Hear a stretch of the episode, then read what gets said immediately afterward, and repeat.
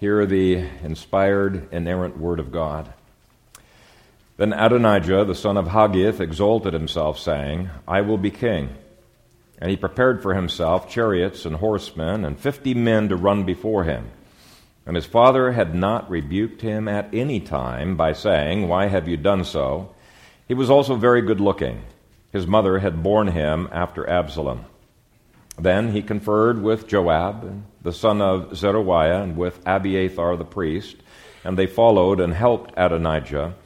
But Zadok the priest, Benaiah the son of Jehoiada, Nathan the prophet, Shimei, Rei, and the mighty men who belonged to David were not with Adonijah. And Adonijah sacrificed sheep and oxen and fattened cattle by the stone of Zohaleth, which is by En-rogel. He also invited all his brothers, the king's sons, and all the men of Judah, the king's servants. But he did not invite Nathan the prophet, Benaiah the mighty men, or Solomon his brother. Father, we thank you for your word, and we pray that as we uh, dig into it, that uh, you would use the power of your word to sanctify us and to cause us to be more conformed to the image of your Son. It is our desire to please you, uh, even with the meditations of our hearts and uh, the responses that we give uh, to these scriptures. And so we pray for your anointing upon me, Uh, and that you would give uh, strength to my voice as I preach your word, and we uh, just love you. We're so thankful to you for the privilege that we have of being your sons and daughters. In Jesus' name, amen. amen. Well, this is a, a well-told story of what it took to precipitate uh, David's transition from being king to being the mentor of the next king, and we speak of this time period as being a co-regency. Co-regency is uh, when the new king is already on the throne, which happens uh, later on uh, in um, chapter one and two. So the new king is on the throne, but the old king has not yet died. And these co-regencies were very common and very, very useful in, in making a transition. Actually, it's one of the reasons why there's still debate on uh, the exact chronology Uh, that we have in the Old Testament, is because it's not always uh, easy to figure out which years were co-regencies and which were not. And in terms of calculating how old, uh, you know, from Adam to the present, we could be off by as much as seventy-five years. And uh, yet it's fairly clear uh, that the earth is approximately six thousand years old. But Um, Uh, these co-regencies do uh, make things a little bit more difficult to figure out. Uh, but for most of this last year in David's life, he was co-regent with Solomon, basically teaching his son Solomon the ropes of, of, of, of how to govern. And that's the best way to have that kind of a transition. You let the next leader gradually step into his role before you step down. Now, David actually should have done it earlier, but at least it was done. But because David was so slow in bringing Solomon to the throne, Adonijah took advantage of that, and it's very clear to me that Adonijah had evil ambition. Now, on the surface, it may have looked the exact opposite, at least to some of the people that were at En-rogel uh, together with him. Uh, it appears that some of the people uh, appreciated the fact that Adonijah was a man of initiative, who was willing to stick his neck out and take an action that really, some kind of an action needed to be taken uh, during these last days. David was no longer ruling the country. He was sick in bed. Something needed to happen. And so his actions in some ways could be justified, uh, uh, but we know that Adonijah's actions were evil from three considerations. First, God had already revealed through Nathan the prophet that Solomon was God's choice for the next king. That was that was very, very clear. And I believe, there's debate on this amongst commentators, but I believe Adonijah knew that Solomon was to be the next king. That's why he doesn't invite Solomon. He's the only brother that is not invited, so that all by itself shows there had to have been some evil intentions or motives uh, in his heart. Second, the prophet Nathan says that the lives of Absal, uh, excuse me, the lives of Bathsheba and of Solomon were in danger. He says that later on in this chapter. He says, uh, by divine inspiration, uh, you need to do something if you want to survive. So that again shows that Adonijah is more than uh, just thinking, I'm the next in line, I'm going to take the throne. He really did have evil intentions. And then third, we're going to be looking at some of the evil motives that are implied in verses five through ten. So we know from hindsight that this really was evil ambition. But most of those things were not super obvious on the surface. It would have been very easy for Adonijah to justify his evil ambitions in the eyes of others. And as we go through this first part of the story of this transition from David to Solomon's rule, I don't want to Uh, let you get away with primarily applying this to other people. As we go through these principles, you're going to say, wow, I can see that in a lot of other people. But ask the Holy Spirit to show if there is at least even a tiny way in which this uh, passage applies to you or to your children, and, and then deal with it. Let the Holy Spirit deal with it and put it under the blood of Christ. Now, we're going to start with the word then. Then Adonijah, the son of Haggith, exalted himself. It was immediately after the events of verses one through four. Adonijah was looking at his father desperately, uh, trying to keep warm in bed and not in a position to adequately rule the country, and something needed to be done. And though he may have realized that his own motives were mixed uh, to some degree, I think to a great degree, his disgust with his dad, and there was plenty to be disgusted with in those first four verses, and the crisis facing the nation both helped him to justify what he was doing. And if others thought that David was approving, and we'll get to that a little bit later on, a tacit approval, uh, then this may have seemed like a normal co-regency. So the first point is that it is sometimes easy to justify our selfish ambition and our other sins. And the second point is that it's so easy to camouflage our selfish ambition and sins, uh, camouflage it from others. Why was it that so many people did not recognize that what he was doing was evil? When you look down at verses eight through nine, there were a lot of people, and they were good people, who were going along with what was happening here. Well, the text highlights, I believe, six things, six reasons why the sin and Adonijah's actions might have been camouflaged. And even seeing these few dynamics here, I think, can help you to counsel your own children. The first point is that he had good reasons for his ambition. Uh, verse five identifies who he was. It says, Adonijah, the son of Haggith. And then verse six says he was born after Absalom. So the author is highlighting the birth order. Uh, if you look at the chronology, you'll see that uh, the firstborn was Amnon, and he's dead. And then the secondborn was Chiliab, he's dead. And the thirdborn was Absalom, he's dead. So uh, Adonijah is the oldest surviving son of David. So purely in terms of birth order, you would expect that Ab- uh, Adonijah would have the rights of primogeniture. For this young upstart, Solomon, to be preferred before him just did not seem proper. He probably thought that he had good reasons for his ambition. He might have thought that his father is just not thinking straight here. Now, the second camouflage listed is that in one sense he is being a hero. He, he was providing a solution to a troubling situation, and you might liken it to kids who take away the car keys from a parent who is beginning to be senile and not driving very carefully. And even though it's a tough thing to do, people generally appreciate such an action. In effect, the immediacy of Adonijah's action after seeing his dad unable to even keep warm in bed is to say it's time to do something.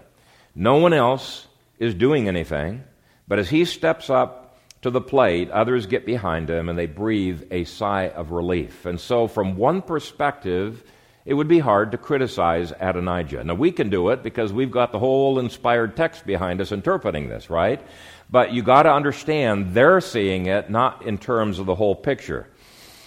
The third camouflage listed is that he hadn't hidden the fact that he had ambitions. Now, it's odd to call that a camouflage when it's out there in the open, but sometimes those are the best camouflages. Um, but sometimes, well, let's take a look at verse five. Then Adonijah, the son of Haggith, exalted himself, saying, I will be king. And he prepared for himself chariots and horsemen and fifty men to run before him. Now, commentators assume that uh, he, he just told Joab and Abiathar that he's going to be king, he's willing to be king, but the actions here are done publicly. It seems like he was testing the waters with this retinue to see what his dad would say. And I sort of liken it to a kid who, you know, he's not supposed to touch a no-no. And he crawls over there and sees what his dad will do, and he puts his finger out, and he's looking at his dad, and his dad doesn't say anything, so he touches it.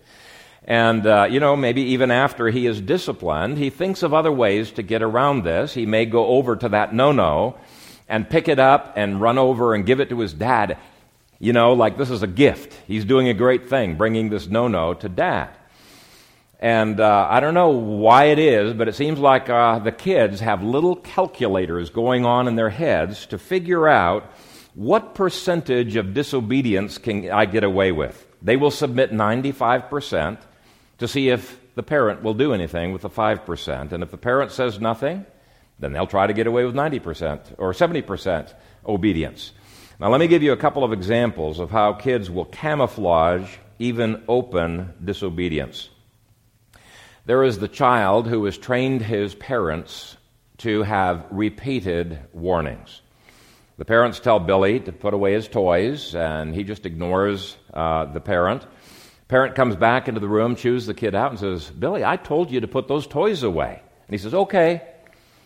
And then a third time the parent comes back and says, how come you haven't put... Well, I'm going to do it, you know, but I still need to do a couple of things. No, you put those toys away right away, and it's only after the fourth warning that Billy gets disciplined. Well, that child is training the parent to, uh, you know, have repeated warnings and bargainings and threatenings, and this child has figured out, okay, with this parent, uh, I can get away with three procrastinations. After the third time, I might get disciplined, so I'm only going to ignore them three times. He's obeyed, but the mixture of slowness reveals a disobedient heart. Here's another example. A parent tells his five-year-old son, Son, I want you to look at her and say, thank you, Missus Black. And uh, the child looks at the floor and mumbles, thanks. And if the parent lets his fifty percent obedience just slide by, the child has partially been successful in training his parents to ignore some rebellion. Now, maybe the parent repeats the command in a more forceful tone, and now the child is willing to give ninety percent, because he sees danger on the horizon. He's willing to give ninety percent obedience, but is still going to hold ten percent obedience for himself. So he glances up for a split second at the person, looks down at the ground again, and says, thanks. Now, most parents accept that kind of a compromise, even though it's not complete obedience. It's not, thank you, Missus Black, and it's not looking at her. Yeah, he glanced up. And it is uh, enough, though, for them to be satisfied, or at least they don't want to press the issue. But that ten percent leeway gives a wild card to that child, and that child will use it more and more. There are adults who refuse to give God total control in their lives because they've been trained by their parents that less than an immediate one hundred percent obedience is an okay thing. Okay? The fourth camouflage is wrapped up in the one that we've already looked at. It's that David's lack of confrontation could have been interpreted as approval. Verse six says, and his father had not rebuked him at any time by saying, why have you done so? Uh, such failure to disagree begins to be interpreted by Adonijah and by others as at least tacit approval. Now, the parent may claim that he's never approved of, of these actions, but by failing to deal with the problem head on, he has tacitly done so. And when parents ignore rebellion in their children, however slight it may be, all it does is it grows and it becomes much more entrenched. According to Psalm one thirty-one, and if you doubt this, you have to read the psalm yourself, but according to Psalm one thirty-one, all rebellion, all petulance, all disorder, all rebellion should have been trained out of your child by the time he is weaned, and back then it was three years of age, by the time he is three years old.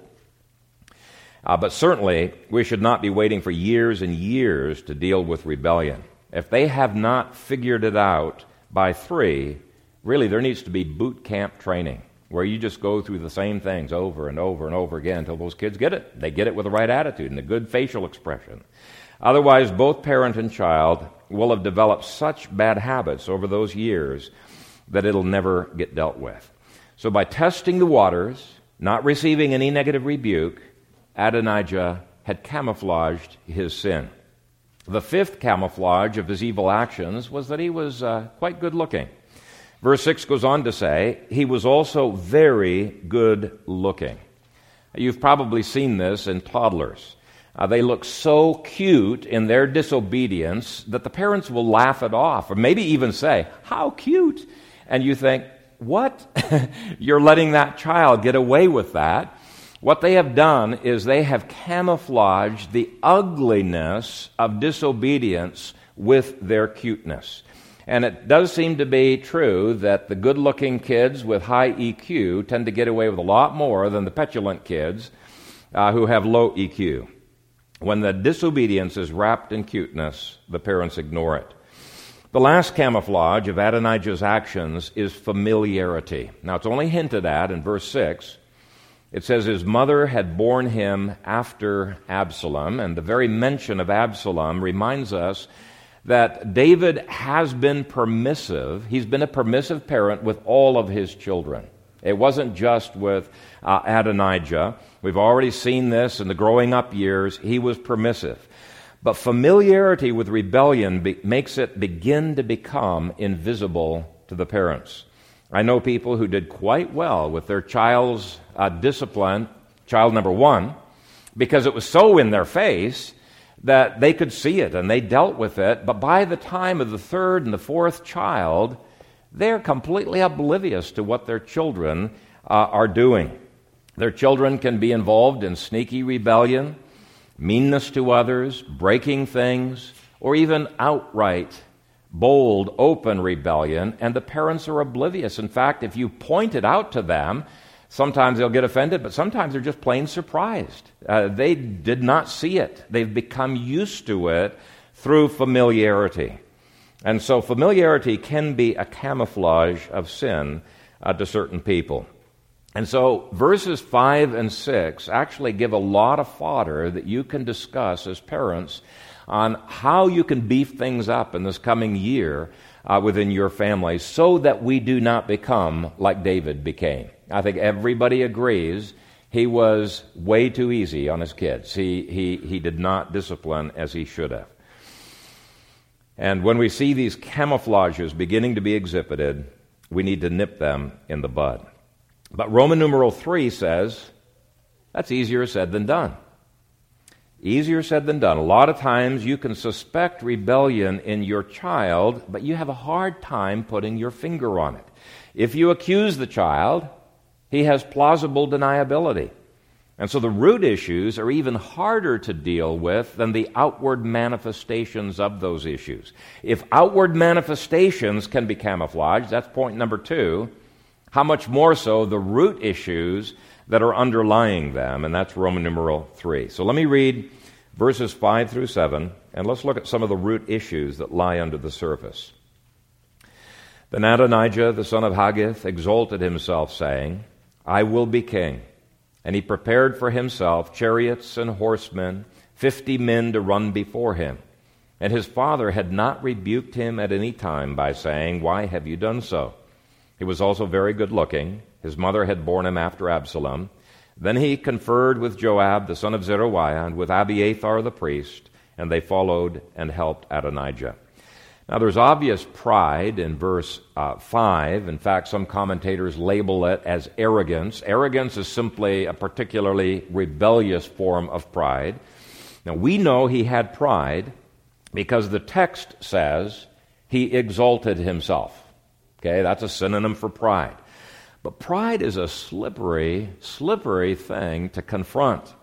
Uh, there was a period when our children were very young. Uh, in devotions, we were going through just a few of the contrasts between the pride, uh, characteristics of pride and characteristics of a broken or a humble heart. And it was an amazing thing to see that our children had twenty twenty vision when it came to seeing pride in other people. They were almost totally blind to the pride in their own heart, at least initially. The, the Holy Spirit did begin to open their hearts and begin, did begin to uh, bring conviction there.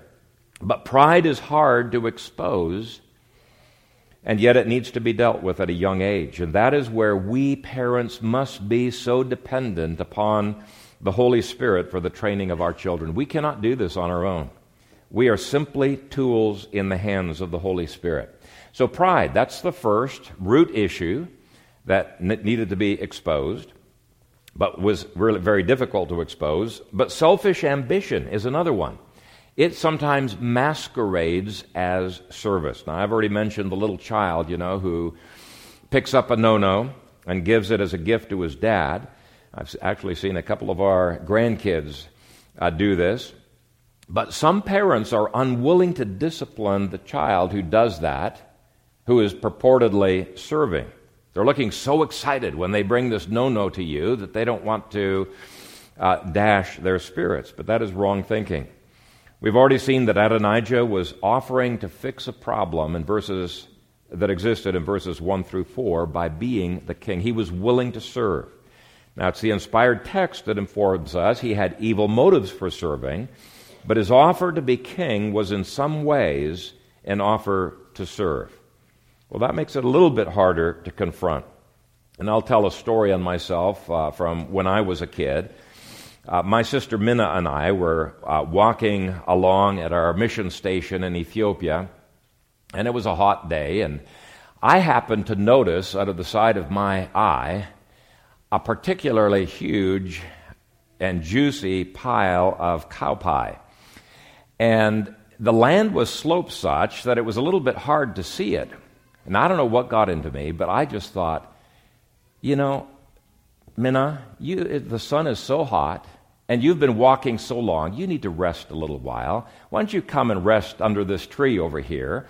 And I sat myself down beside the cow pie and sat her right in the cow pie. Now, I was such a present-oriented thinker back then, it didn't dawn on me the uh, uh, problems I would be creating for myself. You can't hide that. She was slimed from uh, keister to foot uh, with that, that cow pie. But here was a situation where I, I don't know why she even didn't suspect that something's going on when I'm all of a sudden so solicitous of her welfare. But I'm pretending to serve, pretending to be interested in her welfare, all the while having very evil uh, motivations. My point is that this camouflage of the heart, uh, the heart sins through service, cannot be overlooked.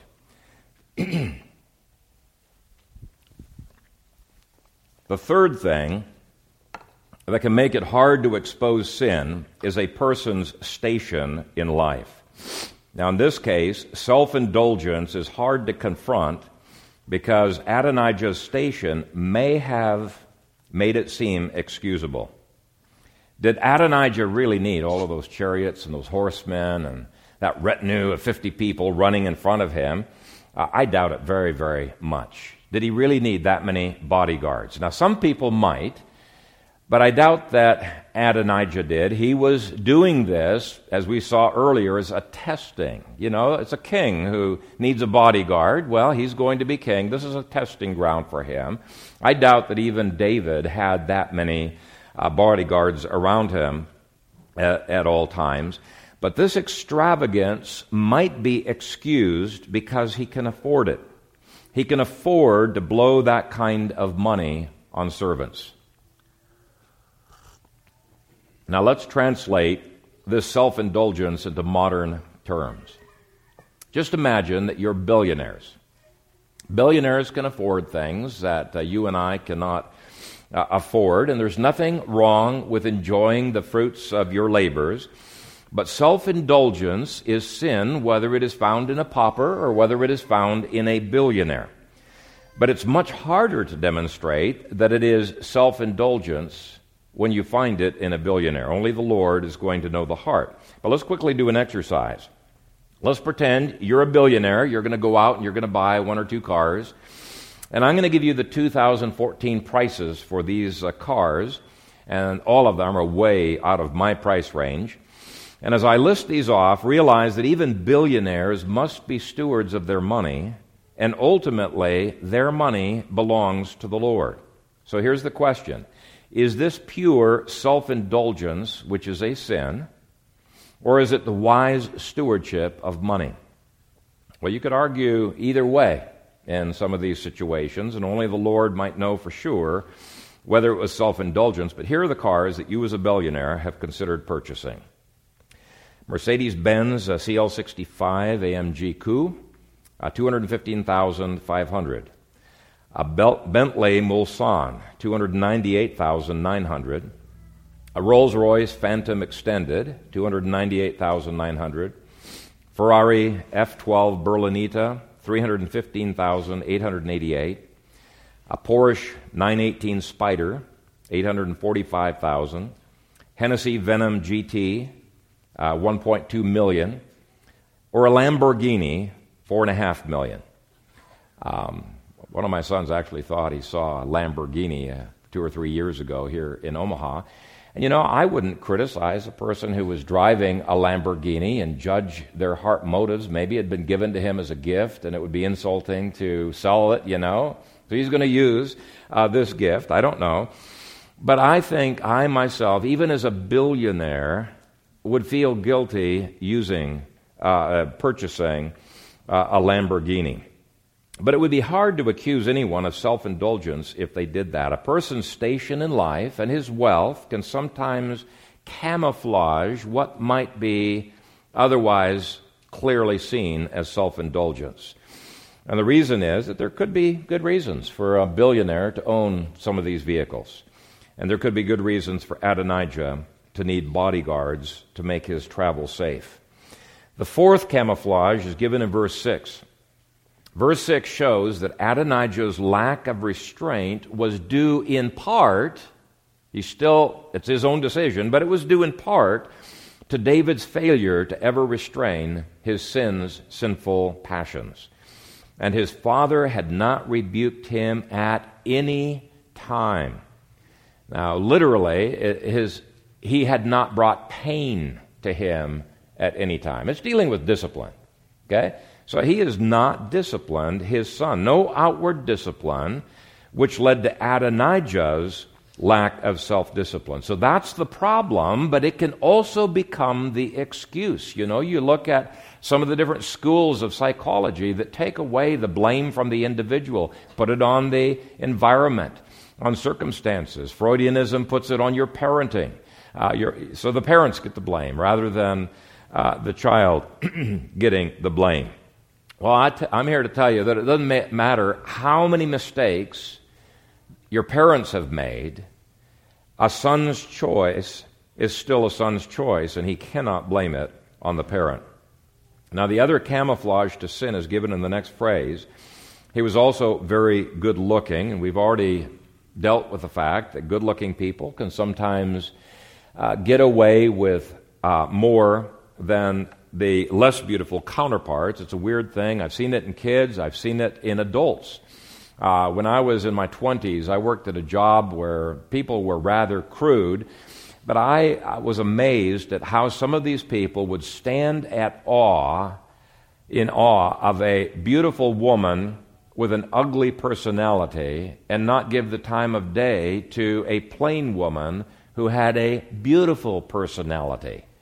The package sometimes can make people oblivious to the contents inside, whether it's virtue or whether it's uh, whether it's uh, evil. The last camouflage of root issues can be seen in verses seven and ten.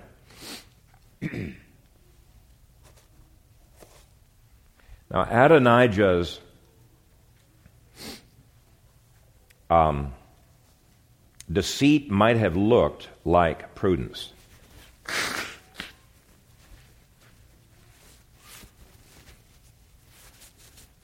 Now, verse seven says, "Then he conferred with Joab, the son of Zeruiah, and with Abiathar the priest, and they followed and helped Adonijah." But in verses ten and following, it becomes clear that Solomon, Nathan, Benaiah, and others didn't even know about Ab- Abiathar's plans. He was doing this behind their backs. So there's a degree of deception going on, but given the state of David's health, uh, his choice of Solomon to be king, the king's obvious dislike of Joab, the needs of the nation, et cetera, it may have seemed like prudence to not be talking to them rather than deceit. And the reason I've drawn out all of these different points is that our children's rationalizations can make it exceedingly difficult to expose their sins. And this is where the work of the Holy Spirit is so necessary. Lord willing, next week, uh, we'll see the role that Nathan the prophet had in bringing the Holy Spirit and his instruction into uh, this situation, but all of us have exactly the same Holy Spirit to work with us in our parenting. The Holy Spirit is the counselor. He's the one that gives wisdom. He's the one that sanctifies. And it is foolish to think we can do parenting without the power of the Holy Spirit. Some people treat Uh, their children as if they're just rats to be trained, okay? If we do these things, out will come. It's just like ingredients. You mix up these ingredients, out will come a dessert. But it is still possible for children to masquerade their sins, and we will not be able to expose them. We'll not be able to see them. We have got to be people who are on our knees in prayer, pleading with God and saying, "Lord God, I need your wisdom. I need the wisdom of Solomon in my life. I need you to dig beneath the surface in my children's lives and help them uh, to grow." These verses highlight to me why we parents must be in prayer. Now, I was grateful when I was a child uh, when sin and rebellion actually broke forth and got exposed. A lot of people, that's when they get frustrated. No, I'm, th- I'm saying, thank you, Lord, that this came out. Now's the opportunity to deal with this and uh, to now disciple, discipline, instruct my children in righteousness. If it had never broken out, there wouldn't be the opportunity uh, to disciple them in that. And if you want a book that gives you some good tips on how to take advantage of these opportunities and why you shouldn't be frustrated when that happens, uh, read Paul David Tripp's book, Age of Opportunity, A Biblical Guide to Parenting Teens. But there's one more lesson I want to highlight from this passage on rebellion and selfish ambition. You've heard the expression, birds of a feather flock together.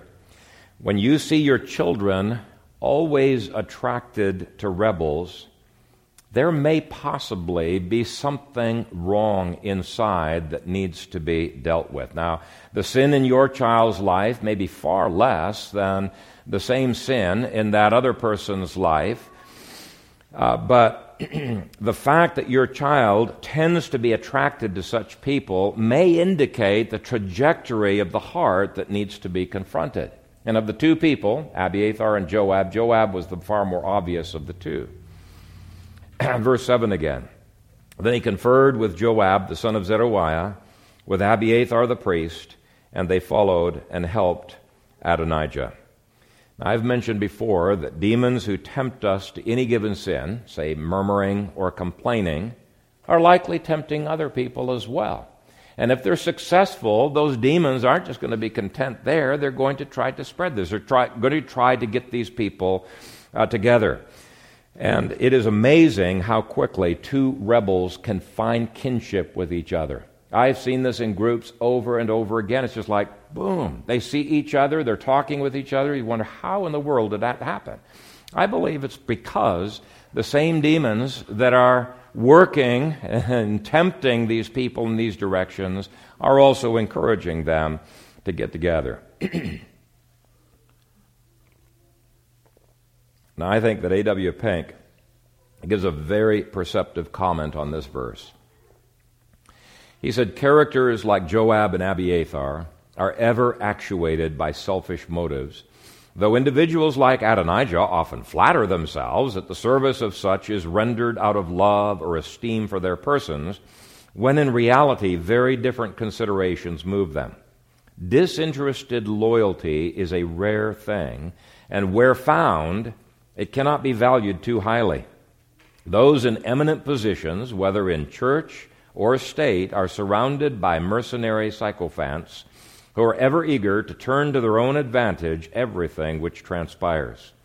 It matters nothing to Joab and Abiathar that their royal master was a pious and faithful one who had steadily sought the good of the kingdom, or that Adonijah was a grasping and lawless semi-heathen.